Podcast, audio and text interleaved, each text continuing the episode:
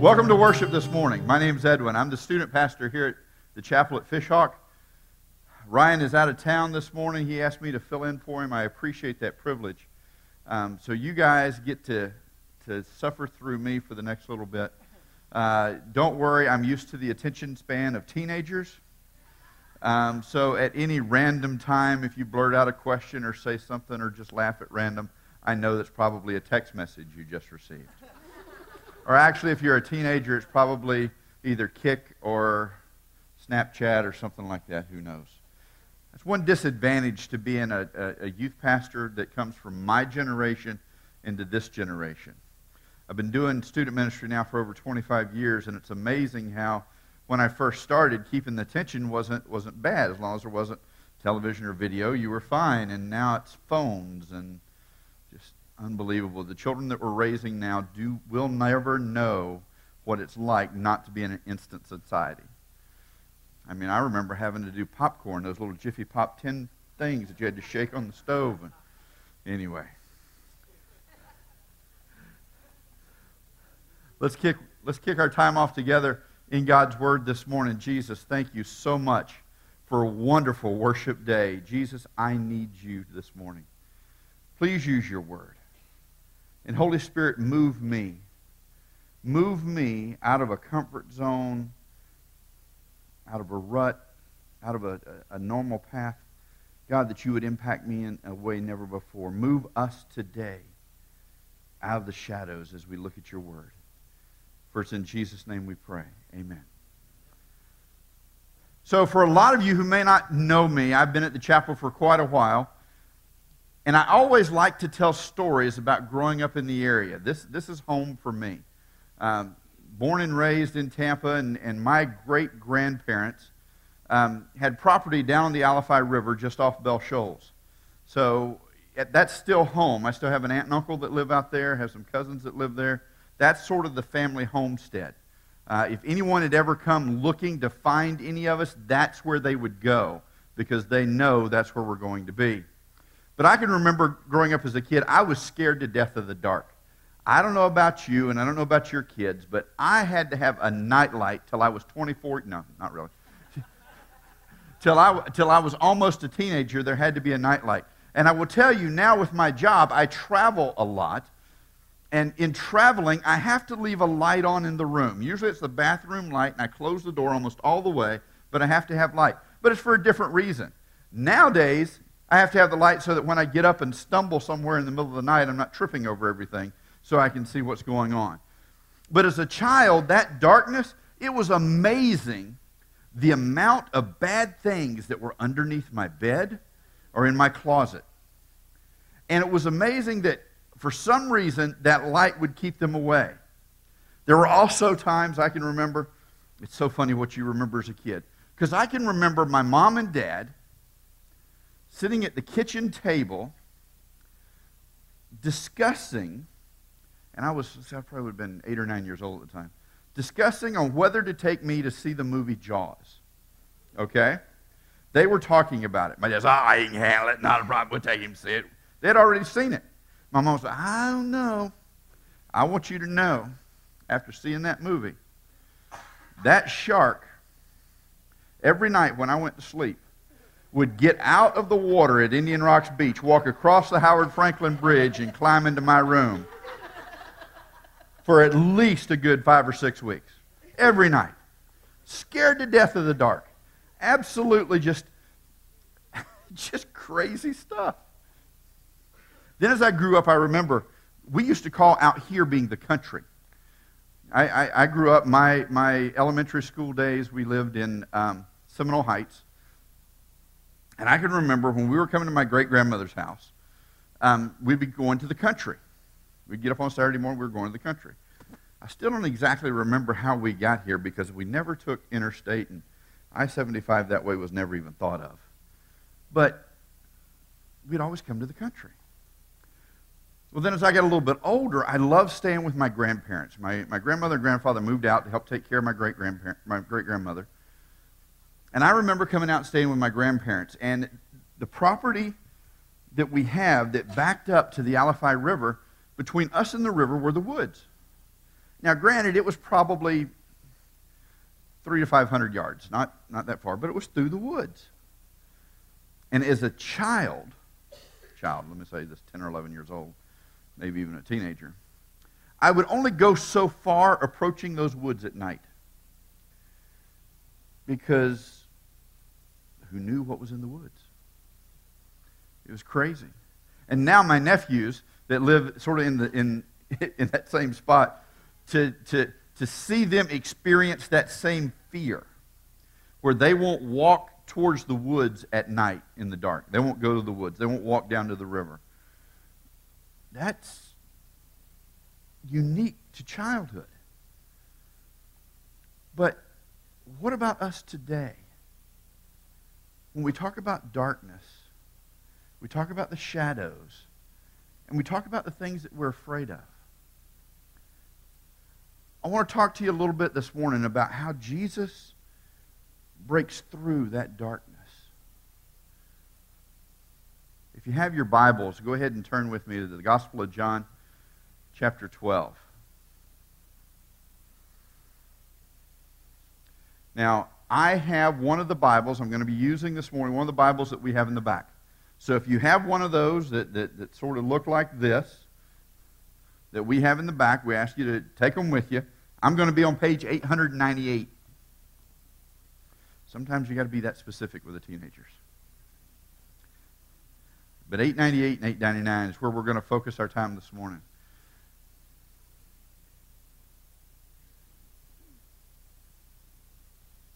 As much as I am privileged to be here, you need to know how much God worked in me through this. It's amazing what God's Word does in your life. When you really take time and quietness to get away with God. You know, in our lives, we apply filters to God's grace. We apply things in front of our lives and around us that as God's grace tries to come through, it blocks that little bit of knowledge. It blocks that wisdom that God is trying to give us. It changes what we see, it changes the light of the gospel and its impact on our life. And you hear the word gospel here a lot. Ryan, I know, is going to watch this. I know he's going to, give me a hard time about all the mistakes that I make and all that, and how I'm too much of a, uh, a country boy to be up here doing something like this. And of course, he's from California, so I don't even know what he does. But I've told him, Ryan, you make me nervous. You see, I grew up in a conservative Christian home. I was in church nine months before I was born. Um, it just, that's the way life was. If the doors were open, we were there. Whatever party was going on, whatever fellowship was going on, whatever service was going on, New Year's Eve, we'd have watch night services. We'd have Christmas Eve services. We'd have Christmas services. We'd have services because we were having services. I mean, it was just, you were there. That's how you grew up. You, you grew up, you were Sunday morning, Sunday night, Wednesday night, youth events, youth Friday night, whatever it may be, you were always there.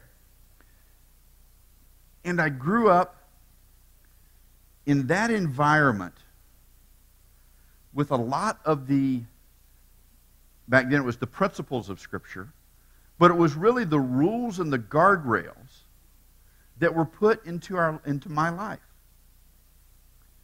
I graduated from an independent Baptist Christian high school right here in Riverview. And to be, be independent Baptist and, and to, to be in church as much, there was a sense of rebellion from the rules.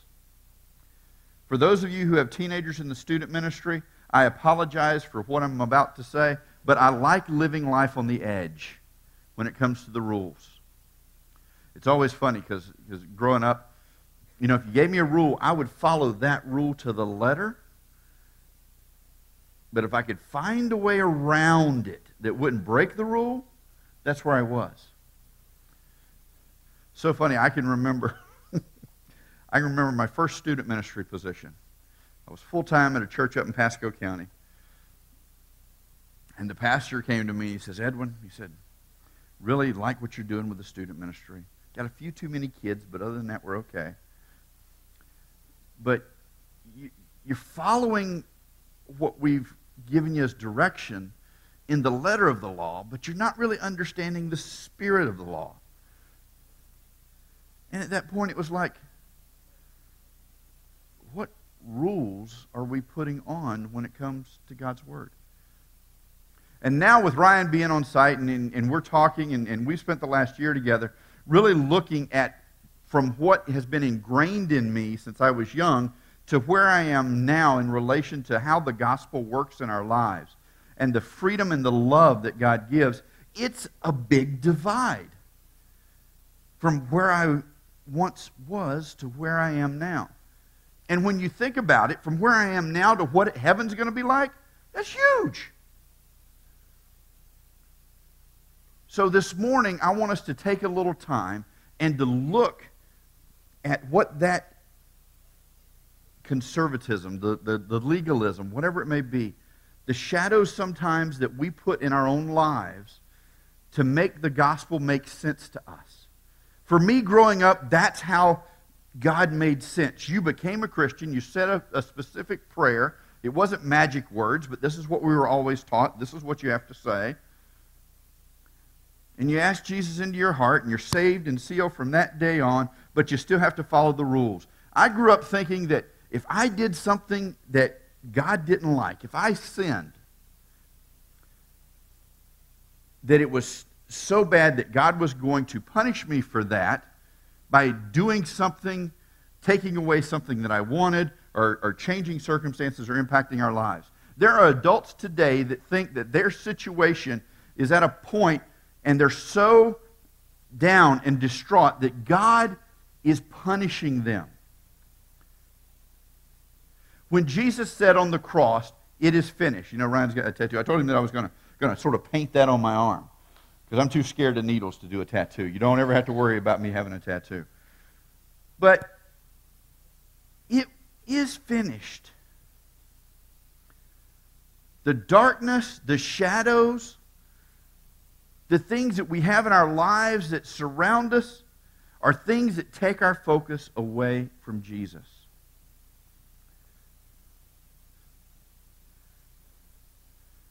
you know, we are all, whether you call it slipping, whether you call it falling, I grew up in church, they called it backsliding, whatever it is, it, it's sin and not recognizing the lordship of Jesus in our life.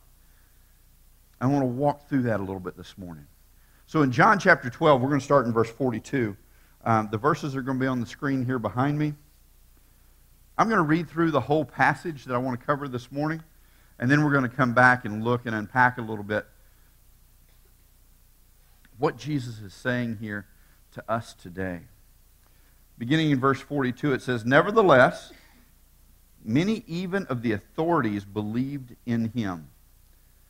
But for fear of the Pharisees, they did not confess it, so that they would not be put out of the synagogue.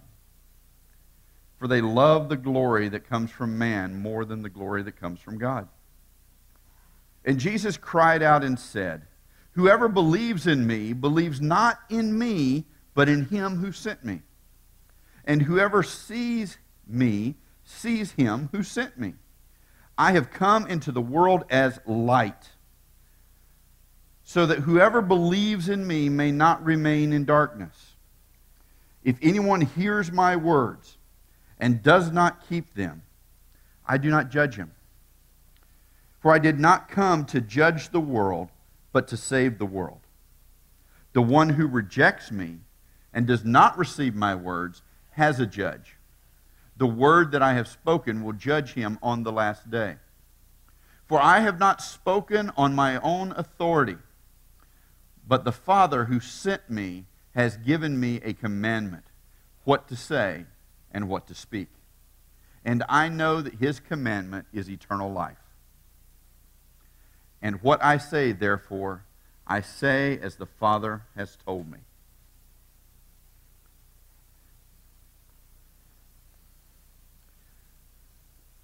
This is the, the nearing the final interaction that Jesus has with the overall public. If you read through Scripture and you read through the Gospel of John, this is Jesus as he's entering Jerusalem, as he's getting ready for the crucifixion. And it says that even some of the leaders themselves believed but did not confess. Do you know that that fear in our own belief keeps us in the shadows? We have belief. We are not in darkness. We no longer walk in darkness. But that allows us to sort of stay at the edge. You know, as I talked about the rules earlier, you know, it's sort of living life on the edge. You don't want to be fully over here because then you're in the spotlight, you're in the light, you are called out, you are separate. And sometimes that gets uncomfortable for us.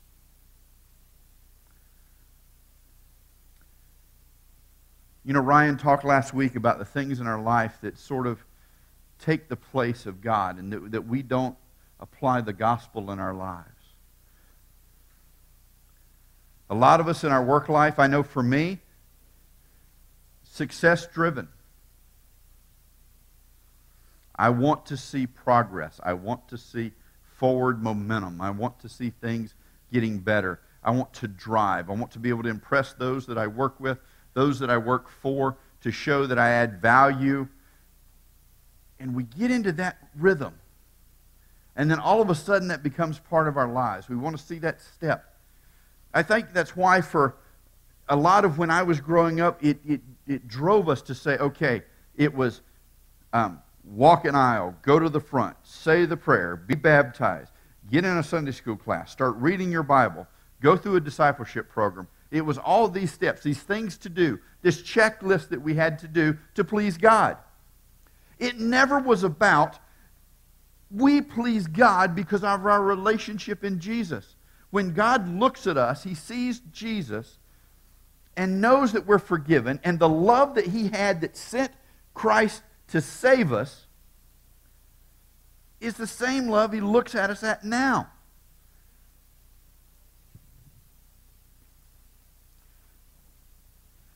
For those of you with children, think of a time when you've had to discipline your children, but you really wanted to laugh at some of the things they had done. You know, you think, you okay, you really shouldn't have done that. It was funny, but you shouldn't have done it. Sometimes I think that's what God looks at us and goes, You only knew the craziness that you're doing. That's the love that God gives us. So as we drive, as we try that checklist, as we move through, it becomes easy for us to put God in that little box that says, okay, if I do this, then I'm loved. And so this is what I have to show to show everyone else that I'm loved. This is the shadow of a checklist that I have to stand under because I don't really believe that God said it is finished. Because I don't really believe that I am a child of God and I have access free and clear to the creator of the universe. That there is something about my belief that is flawed that I have to continuously work on. That there's something I always have to repair. That I have to do this. Have you heard how many times I've used I in the last 30 seconds? And that's not what the Bible says.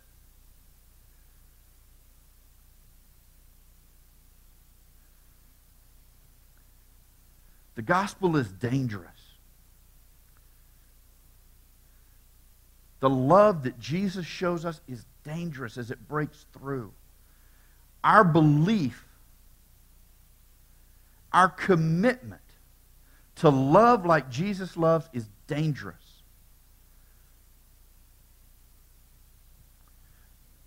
Jesus goes on and he's talking and he's saying, Look,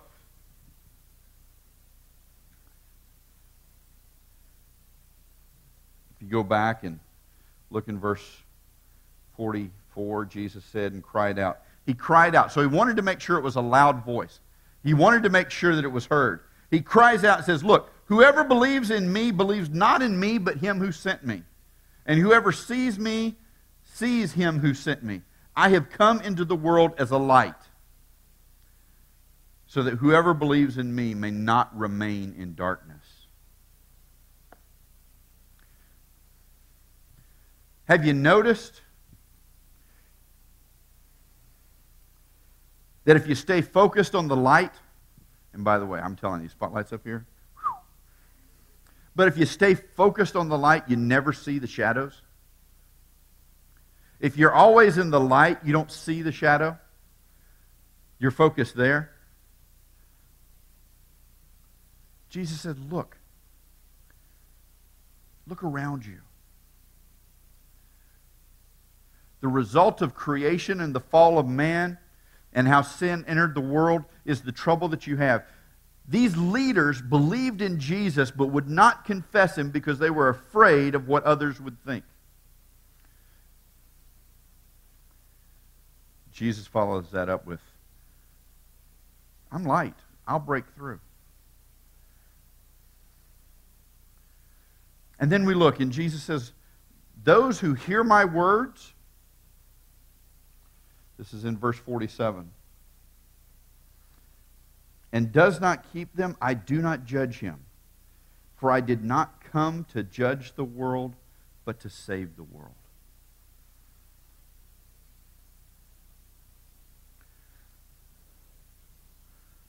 What do we really believe about the gospel? Where do we draw the line?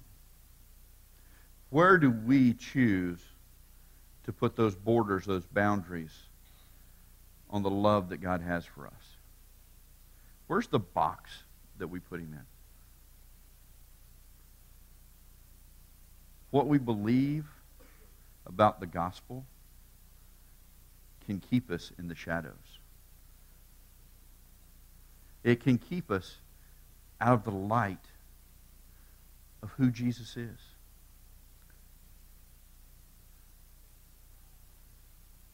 There's so many times that we, we think, and, and, and I think, and, and honestly, I go back to, to, the, to the things that, that, I, that I've been taught. And, and now, honestly, I'm almost 50 years old, and I'm just learning what that love of Jesus covers and how it impacts me. And I've got to tell you, for those of you who have students in the student ministry, those students are going to be radically changed by the love of God. I know the lives of students and what God has done in their lives, but the realization of what the gospel truly is and the freedom that that offers to be a risk taker, to understand that God, who created the universe and sent his son to die for us because he loves us, it's amazing. If you grasp the fact that in John chapter 3, Jesus starts with a story that Nicodemus would know. He says, Look, as Moses lifted up the servant, serpent, sorry, the serpent on the stake, so that the people would look at it and be saved they would live if they just simply had enough faith to say, God said, Look, and I looked and I was healed.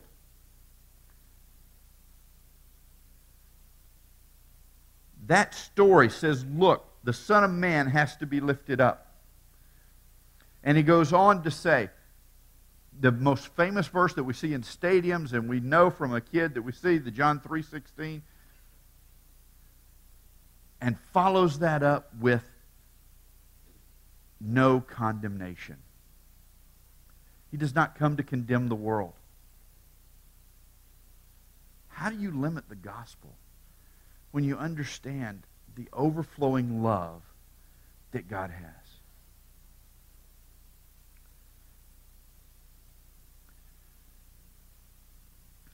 And then as we sort of dance in and out of the light, you know, when, when things come along in our life and it shakes us to the core,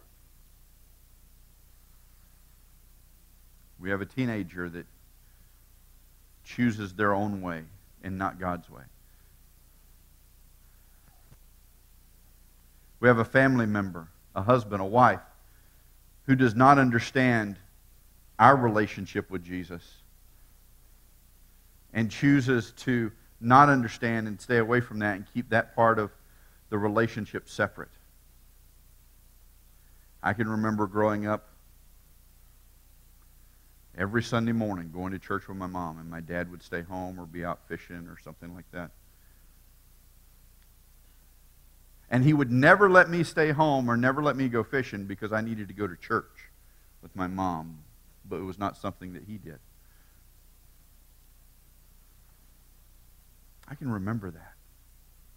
That that part of, of their marriage, of their life, was separate.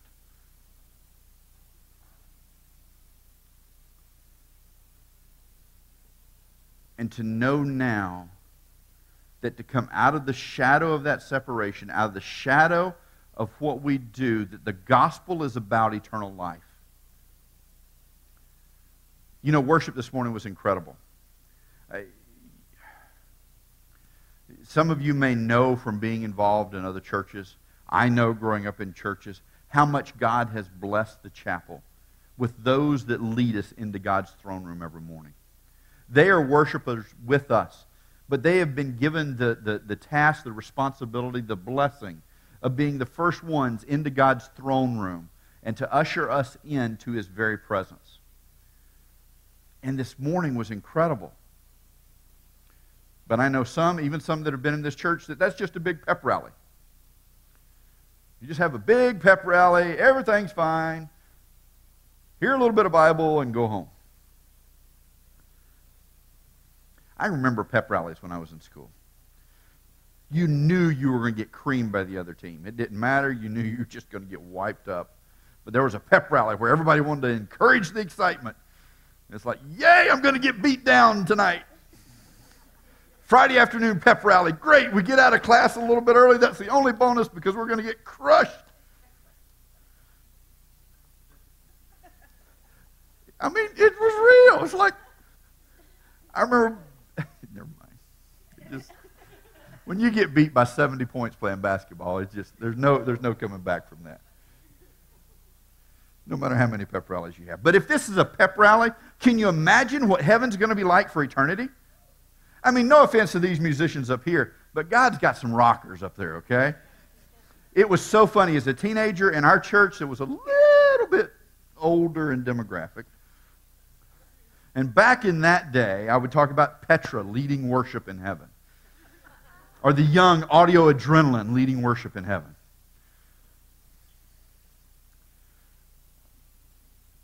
That just rock out and the if we would experience the fact that that same God that is going to throw a party in heaven for us. The Bible talks about the marriage supper of the lamb.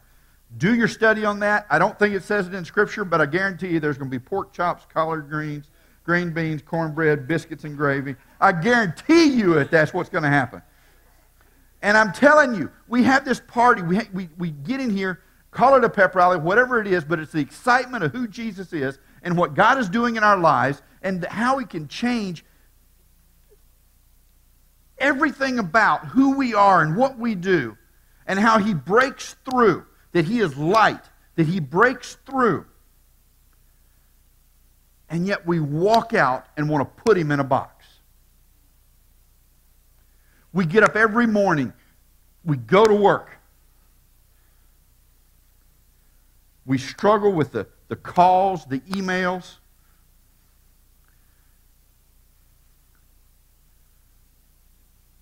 The interactions. The people that don't understand.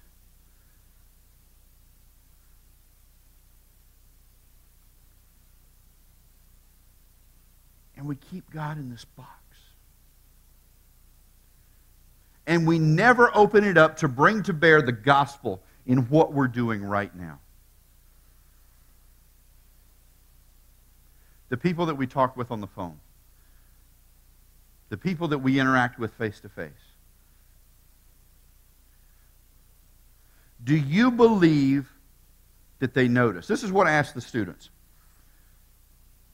This is on a Wednesday night. I say, on tomorrow morning, when you go to school, will your friends that you hang out with, for adults, the people that you work with on a daily basis, that you say hi to, that are involved in what you do, will they know by just looking at you, looking at your face, that you have been with Jesus?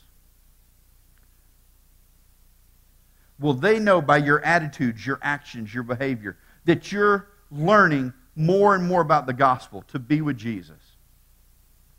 In Philippians chapter 2, verse 12, Paul's writing to the church in Philippi, and he says, Look, here, I'm going to just read it to you. Therefore, my beloved, as you have always obeyed, so now, not only in my presence, but much more in my absence. Work out your own salvation with fear and trembling. Growing up, I used to think about salvation being a point in time experience. I was saved in June of 1976. It's funny when I tell that to teenagers because they're not even sure what 1976 is. It's a bicentennial year. Hey! I know that in Vacation Bible School, which, by the way, I'm going to give a free plug to the children's ministry right now, children will learn more about Jesus and be impacted more with the gospel in, in that week of Vacation Bible School than in a whole year in the back. It is, it, is, it is statistically proven, it is research proven that Vacation Bible School and the involvement that you as adults invest in those children's lives have an eternal impact. So if there is any way, in any possible way, that you even think about thinking about volunteering, volunteer, impact children. I'm telling you, it makes a difference. I found Jesus in Vacation Bible School. I grew up in church. But it was only then that God just said, hey, it's time. But I can remember salvation being that point in time. The Bible says that you continue to work out your salvation, that you continue to grow, that you continue to learn what it's like to walk with Jesus.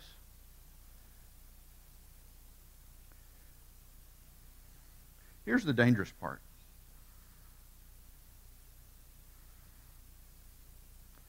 Salvation is a continuous walk. It is learning about the Lordship of Jesus. We want to be our own God. That's our sin nature. We want to do things our way. It's comfortable to have God in a box. Take him out and put him on on Sunday morning. Take him out when things get rough. Take him out when we think, oh, well, I haven't read my Bible in like a month and a half. Maybe I'll sign up to one of those daily devotionals that gives me scripture in my inbox every day and then move that to the deleted file every day because I don't have time to read it.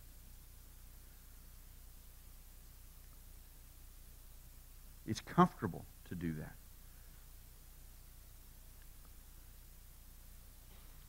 I hope that as we come into worship every Sunday, as we spend time with God every day, that we never think about it being comfortable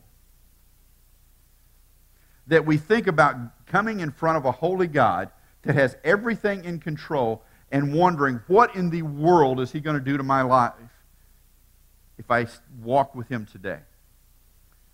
What's going to happen? How is he going to break through? This morning, that's what the gospel's about. That's what Jesus says. Jesus said, Look, I'm telling you what I've been told to say. The Father has said Eternal life is the focus. God sent Jesus because of his broken heart that we would not have a relationship with him, that we would choose to do our own thing. And he sent Christ to die on the cross, to shed his blood, to say, It is finished, it is done. The debt is paid. There's no magic words, there's no special prayer, there's no anointing of oil, there's no Carside bright light experience. It is acknowledgement of who Jesus is and his lordship and saying, I believe. And then not allowing that belief to put God in a box, to allow Jesus to break through, to allow Jesus and the gospel to change our lives in such a way that no matter who we run into, the cashier at Publix, the young lady in the drive through at uh, Fishhawk Bagels, the young lady in the drive through at Dunkin' Donuts, and you can see a pattern here that I'm talking about. the server at the restaurant that you eat at, the person that sits in the cube beside of you, the person in the office next door, your boss that you maybe get a chance to meet with once every six weeks, whatever it is, do they see the gospel impacting your life? Can they look at you now and have known you for six months and say that from six months ago to now, you're different? That God has impacted a change in your life.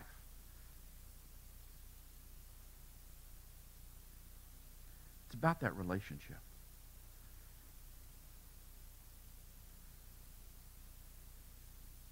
Are you ready for that? That's really what it comes down to. It comes down to are you ready for what God can do? Are you really ready for it? Are you willing to let it happen? It can get scary. From my own life, I can remember being at a point where I knew what God was asking me to do, and I would fight it. And I would fight it, and no, I'm not going to do it. And this went on for probably a couple of months. And finally, God said, okay, here you go. Have you ever had that feeling two hands being put in the middle of your back and being pushed? Usually as a kid, you just you want to get up, and but off a cliff. And God saying, you won't move, I'm going to move you.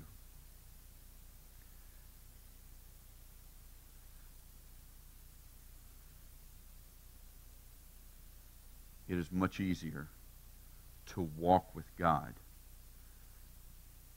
off that edge than it is to have him push you and let you fall for a while before he safely and securely catches you in his hands and sets you up right where you would have walked without the push.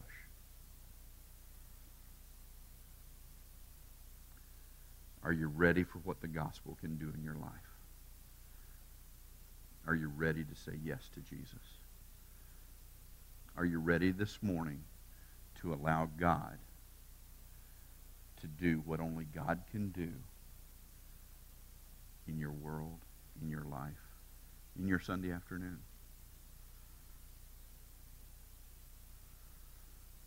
Are you ready to take that challenge? This morning, there's no like I said, no magic words, although that's so out of context for the way I grew up. But the Bible says in Romans that if we confess with our mouth and believe in our heart, that that's our expression to Jesus that says, You're in control. We raise our hands in worship not only to offer praise, but as a sign of surrender to God.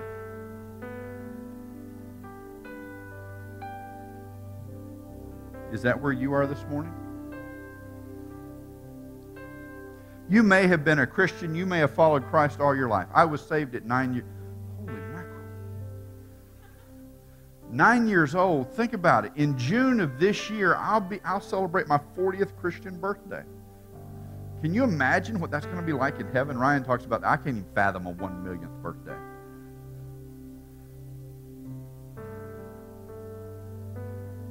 But are you ready to face today and know what Jesus has got for you today?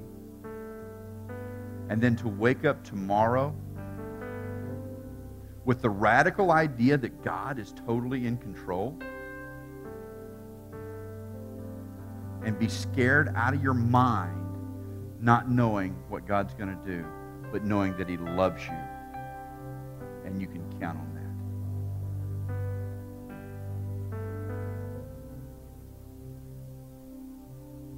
This morning I'm going to do something a little bit different. This is where Ryan and I sort of go, go different ways on things. But this is what I'm going to do. It's going to be a little bit different. I'm the youth guy. I always do things different.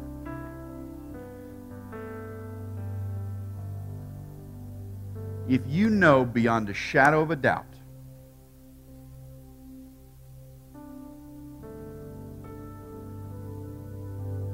that Jesus is Lord of your life, and you have made that decision for Him, I want you to, with me, just simply say the words Jesus is Lord. Together you have made that decision, just simply say, Jesus is Lord. Do you realize how freeing that is? No matter what pain, what sickness, what family heartache, the things that crush you at night that you cry yourself to sleep over, your marriage, your children, your children's marriage, your grandchildren, job. Jesus is Lord.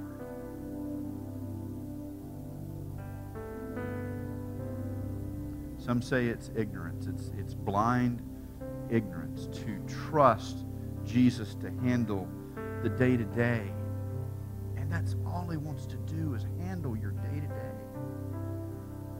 He wants to be in your life. You're here this morning and you couldn't say that, couldn't say Jesus is Lord of my life, then this is the morning to, to, to evaluate the radical love that God offers. I invite you to talk to myself, to Jared, to any of my student ministry staff, to any of the leaders here at the chapel about what it means to become a Christian and say Jesus is Lord. Let's pray together.